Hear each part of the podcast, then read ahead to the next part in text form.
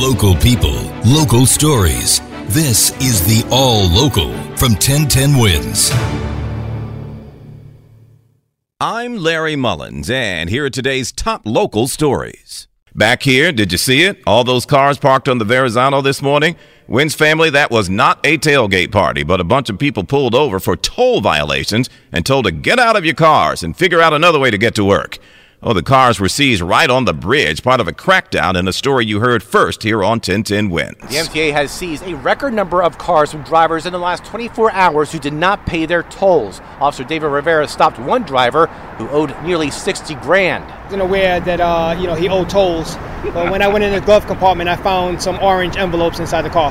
The MTA has seized a total of 29 cars in the last 24 hours. The most were 17 here at the Verrazano Bridge.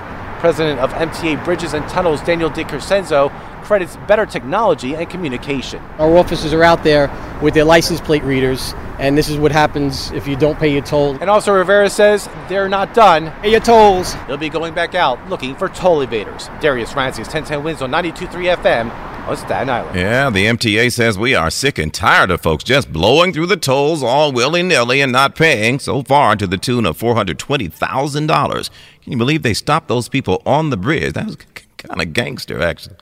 Dr. Yusef Salaam announced today he's running for city council. In case the name escapes you, he's one of the Central Park Five, now the exonerated five. He was a 15 year old at the time when he and four of his friends were accused, arrested, and served time in jail for a crime he didn't commit. He says that's part of the reason he wants to represent Central Harlem now on the council, saying folks who have been harmed most by systems of power and oppression have never had a seat at the table. The people who have been closest to the pain have never been the ones ultimately that have been at the seat of the table, having influence and power to move the needle forward. Yeah, so he'll be running in the Democratic primary for Council District 9 against Assembly members Al Taylor and Inez Dix and current council member Kristin Richardson Jordan. Salaam says he will highlight public safety and affordable housing as his campaign platform.